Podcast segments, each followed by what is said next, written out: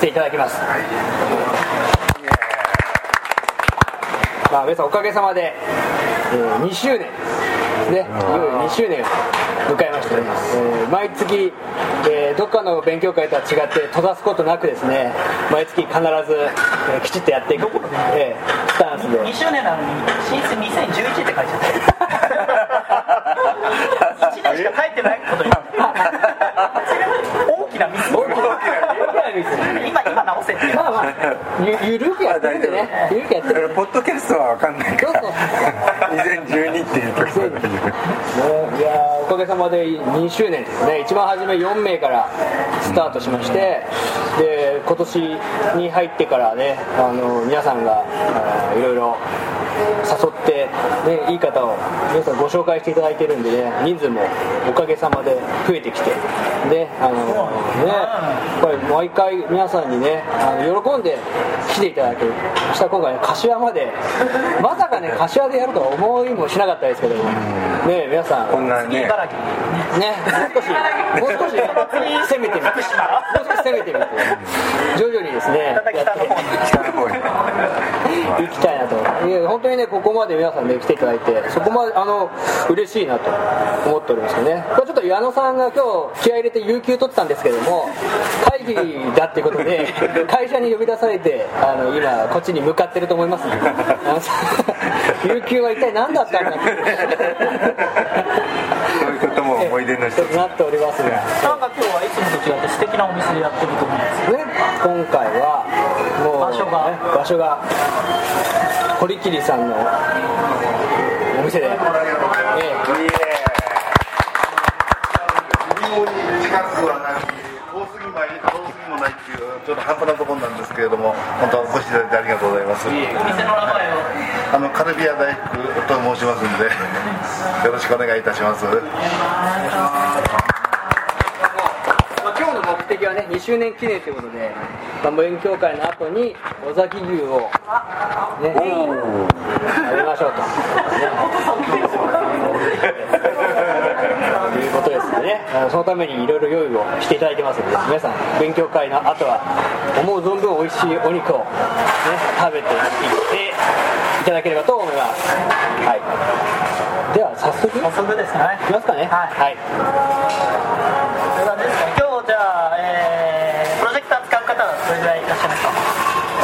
おいや結構いる。じゃあその方先に先にやります。はい。でそれが終わったらここ閉じてちょっと場所をこっちに寄せてでまあその時点ではもしかしたらあれですかね。なんか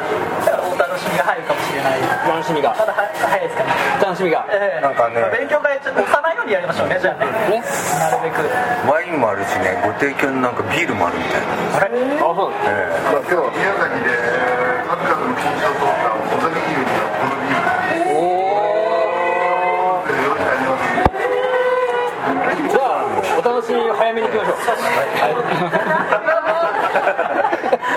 ゃあ今日はあ俺飲めねえんだ 一人5分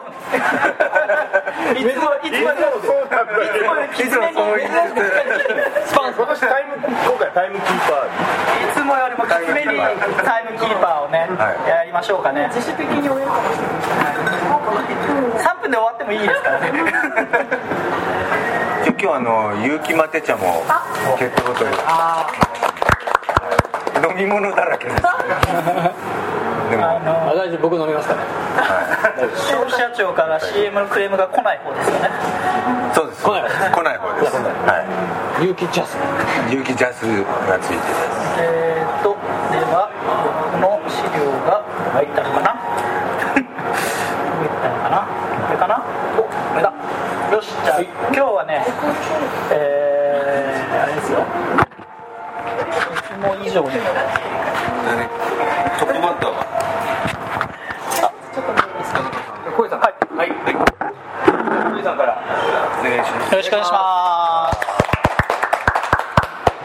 今日はですね「ランハウ to Ask ということで、えー株式会社ダイレクトサーチジャパンの田中でございます。よろしくお願いします。Learn how to ask 訳すと聞き方を学ぼうですかね。そんな感じなんですけど、えー僕はこんな感じ、えー田中浩二という名前でダイレクトサーチジャパンという会社でやっております。今日のお話もう軽くサクサクいきます、えーパソコンについて質問してくる人へのオープンレターというですねサイトというか、まあ、ページがあってですねそこの内容が非常に、まあえーまあ、僕や小泉さんみたいな立場の人にとってみたら面白いもんでそれを紹介しようかな。と読み上げるだけですそれを、はい。はい。で、えー後半でどのように尋ねを教えてもらうのとうまくいくのかと、で、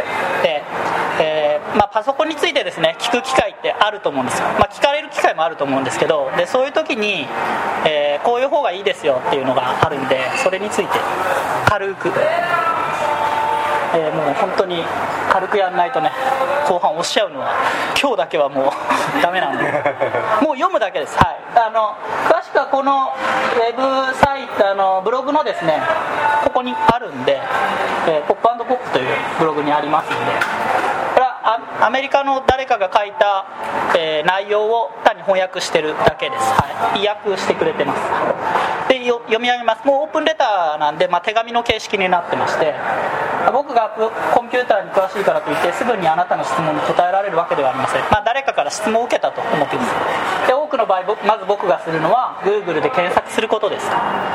ピューターが手元にないバーバーや車の中であなたの質問にすぐ答えられないからといって機嫌悪くしないでください。ね みたいなところから始まって。いますその Google ですがあなたも使った方がいいです。質問する前にまずは検索してみてください。1日かけてイライラするよりも5分検索したい方が良い場合は多いのではないでしょうか。Google で検索する前に質問してくるのはやめてください。で Google で解決できなかった場合は聞いてもいいのですけどもメールや電話で問題を伝えるのはやめてください。あなたは十分に問題を説明した気になっているかもしれませんがあなたは問題が何であるかも分かってない場合が多いのです。僕があなたのところに行ってはあなたのパソコンを直している間ずっと話しかけるのをやめてく 親切心からそうしてくれているのは分かるのですが問題を解決するためにいろいろ読まなくてはいけないのです。そっとしておいてください。ただし飲み物やらスナックやらは大歓迎ですと。そういうのはくださいねと。問題がすぐに解決するとは思わないでくださいこれは映画ではないのです。ひょっとしたら1時間かかるかもしれません。だからあと20分で出出るんだけどさという時に僕を読むのはやめてください。時間がかかりすぎるからといってああもういいよ今日はやめようと。あなたから言うのはやめてください。作業を始めたからには問題を解決せずに立ち去るのは嫌なんです。諦めるべきタイミングは僕が自分で判断します。時に問題を解決するのに数時間かかると分かってしまうこともあります。そうした時には僕がその作業ができないからといって僕を責めないでください。僕にもやることがあるのです。世の中にはこうした作業を有料で請け負ってくれる人がいます。そうした人に頼むべきなのです。僕が問題を解決できなかったからといって「えーパソコンに詳しいんじゃなかったの?」というコメントはやめてください。が自分で使っているツールに詳しいのです。Unix のプログラミングなら分かりますが Windows98 用のソフトはあまり詳しくないのです。これはまあ結構古い文章ですね。コンピューター専攻じゃなかったっけ？っていうコメントも役に立ちません。大学でのコンピューター学科は数学に近いものであってこうした問題を解決する学問ではないんです日常のパソコンのトラブル解決は分かりませんよってことです。最後に一言言いたいのは何度も同じことをやらせないでくださいです。僕がアドバイスした通りにはしてくれないと困ります。アンチウイルスソフトを入れてくださいねと言ったにもかかわらずそうしなかったためにまた同じ問題を解決させるのはやめてください。というこんな文章なんですね。はい。まあ非常になんというかジョーク混じりな感じなんですけども、えー言われたことがあるだここれと同じようなことをか思聞かれてですね思った思ったことがある方もいるいると思いますし逆に自分がああよく考えたらこうしたことをやっちゃった時あるなということもあったりすると思います、まあ、僕も以前はこういうのやってましたし、はい。ここには結構いろいろ舌が、えー飛んでるかなというふうに思うんで、まあ、何か、えーきっかけになればと思ってです。ね書いてまして。で本題は「How to Ask」の方です。じゃあどうすればいいのか。えー今日はですね、えーある方の例をやりましょう。とえー、ツイッターでですね儲かる飲食店の開業を教えますって偉そうなこと書いてますなと言ってアメブロ .jp スラッシュ FC 飲食店スラッシュっていうツイートを T さんという方がしました加盟です。で僕がそれに対して余計なことを言うと URL はハイフンで区切って英語表記にした方がいいですよと。FC ハイフンレストランとかなんとかみたいなこんなことを返したということですね。はい。でこれ僕の回答の意味は分かる方もいるし分からない方もいると思います。小泉さんなんかはあどんなことを言わんとしてるのかなっていうのはもしかしたら分かるかもしれない。でちょっと時間がないので先に行くと、えーれに対する T さんの返事がこうです。えどういうことですか？どういうこと理解できないでいます？と、はい、いう返事でした。でこれをちょっとプラクティスしましょう。とでですね、えーメールとかで質問する時の NG 例として初心者なんで何とかのやり方を教えてください。これまあなんかソフトが入ると思ってます。で他にも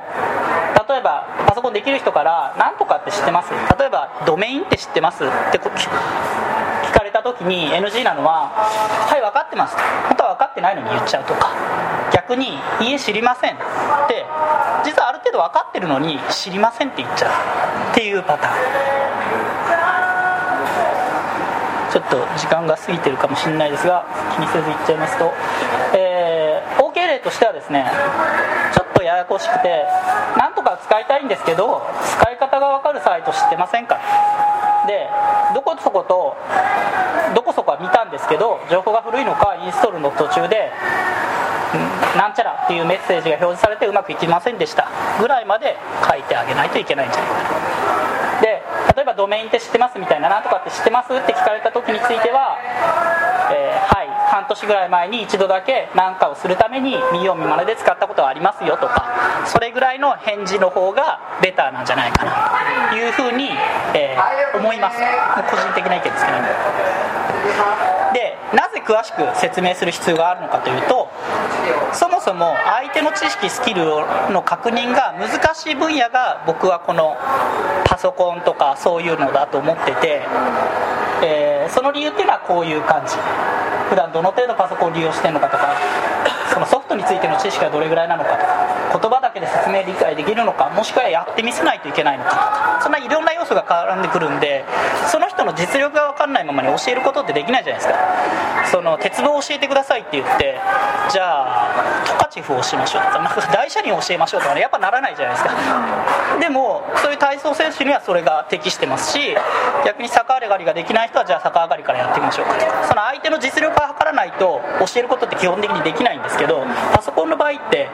みんながなんとなく使っててでそれを使ってるのをなんとなく使ってるのか分かって使ってるのか日常バリバリ使ってるのかたまにしか使ってないのかって分かんないんですよ。だからメールとかで聞く時とかにもこういうその短文でやってしまうと相手が教えることもできないというふうな形になるんじゃな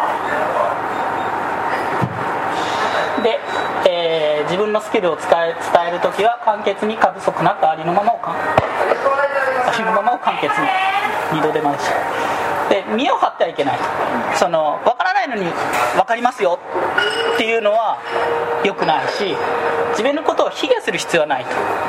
その本当はある程度分かってるのにいやいや僕本当何にも分からないんで教えてください。っていう必要もない。逆にそれが相手にとってみたらどう教えればいいかを迷迷わしちゃうだけなんでそんな必要もなくて、えっと自分の経験をすっかりそのまま簡潔に喋った方がいいんじゃないかな。で僕はたったこれだけだと思ってるんでもしそういう機会が教える側もしくは教わる側あるんだとしたらそういうのを意識すると違ってくるんじゃないかなというふうに思っています。で以上なんでさっきのこの例に戻ると えっ、とまあ僕の考えるもっとベターなのは何かっていうとその例えば URL っていうのが分かんなかったら URL って何でしたっけ？って確認するとかもしくはの FC- ハイフンレストランにすると今の FC 飲食店と何が違って何がいいんですかと。かそういうところまで言えると多分僕は返答したと思うんですよ。僕多分これ返答してないと思うんですよね。なぜかというと分からないことまでは分かったんですけどどこが分からないか分かんないんでやろうとするとツイートを多分5回ぐらいキャッチボールしなきゃいけないんでそれはそこまでの時間は多分この時なかったっていう話でやんなかったと思うんですけど。それ具体的に自分の分かんないところをお話しすると教えてもらいやすい。教えてもらいやすいと自分のスキルはどんどん上がっていきますのでそういうやり方がいいんじゃないかなという話でございました。以上です。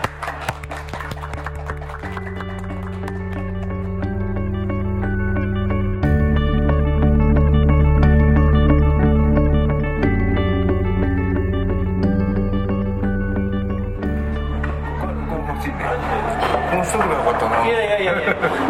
そういうのはやっぱじゃ最初からもう一回勉強会に来て。るなんであの実はこの後こんないい話があったんだって話してくれればここに来てもらえる。ななるほど。なるほど。じゃあそれで。それで。でも一回変えたらまた全部変えなきゃいけないですよね。ドメインからあらまあそうか。わかりました。ハイフンか。というお話です、はいでは、はい、では次こに使われる方。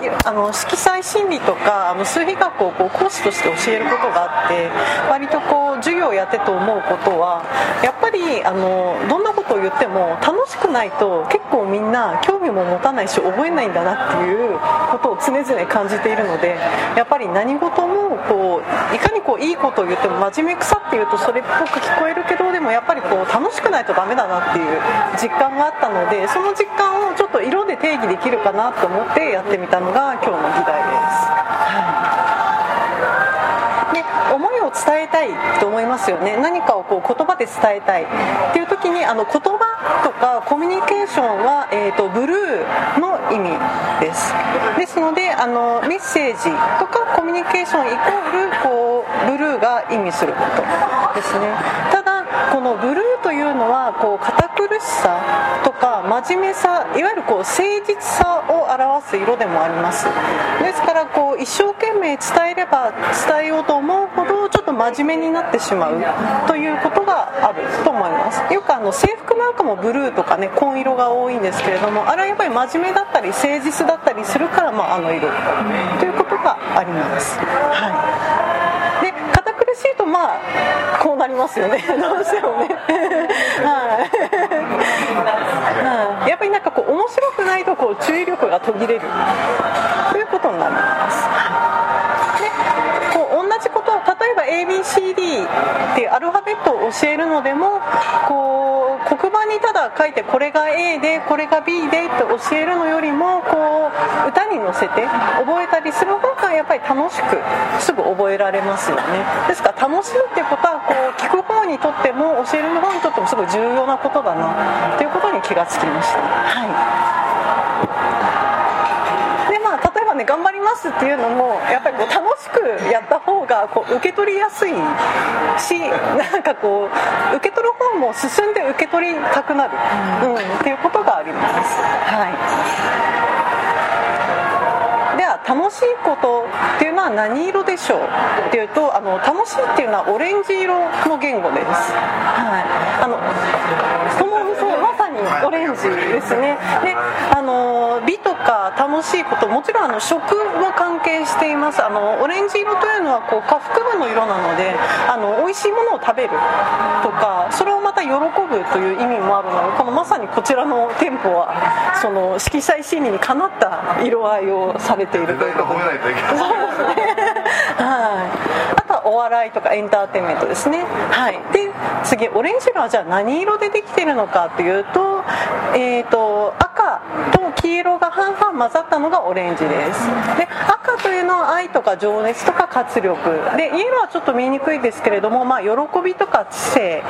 もしくは好奇心ですね。でそれらが合わさるとこう楽しいとか笑顔とかあとはまあ受容性その受け止める力というのが強まってきます。はいではオレンジの意味をこう意識してメッセージを伝えるとどうなるかっていうと受け取る側がやはりこう好奇心を刺激されるとかあの愛や情熱が伝わりやすいとか楽しいから元気になれるとかあとは知識を受け取りやすいということが起こります。これはやっぱりオレンジその赤とイエローの言語を合わせたオレンジという意味を含めるとこういかにこうエンターテインメントを持って伝えるか。ということをちゃんと叶えていくとこういうことが起こってくるということですね。はい、でなぜメッセージは楽しく伝えた方がいいのかっていうのを色で見てみるとこうメッセージというのはブルーの言語でした。であのオレンジ色というのはブルーの反対色なんですね。要するに補色といって補う愛合う色なんです。なのでこう何かを伝える時にこうより楽しく伝えるというとそのブルーのメッセージ性伝える力が強まるということが色彩学的にもまあこう証明されるのかなということですね、はい、結論としてはあのたくさんの人に興味を持ってもらい知ってもらいあとはポジティブな気持ちでメッセージを受け取ってもらうためにはエンターテインメントが役立ちますよ。というのが今日の色で提起したコミュニケーションでした。以上です。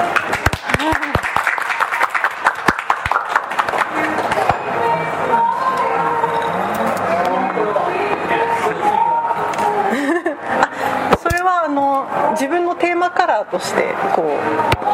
持っているものはい。毎回ついてます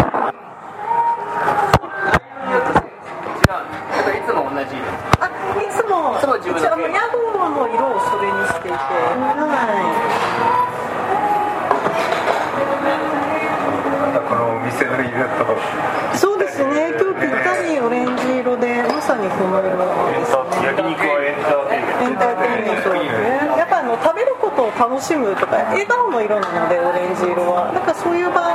を作り出す時にオレンジっていうのはすごい有効、うん、ですねですからすごい暗い人が集まってでも楽しくしたいっていう時はこう場をオレンジにするといいと思いますまあオレンジでいくと。オレンジでいくとか。うんうん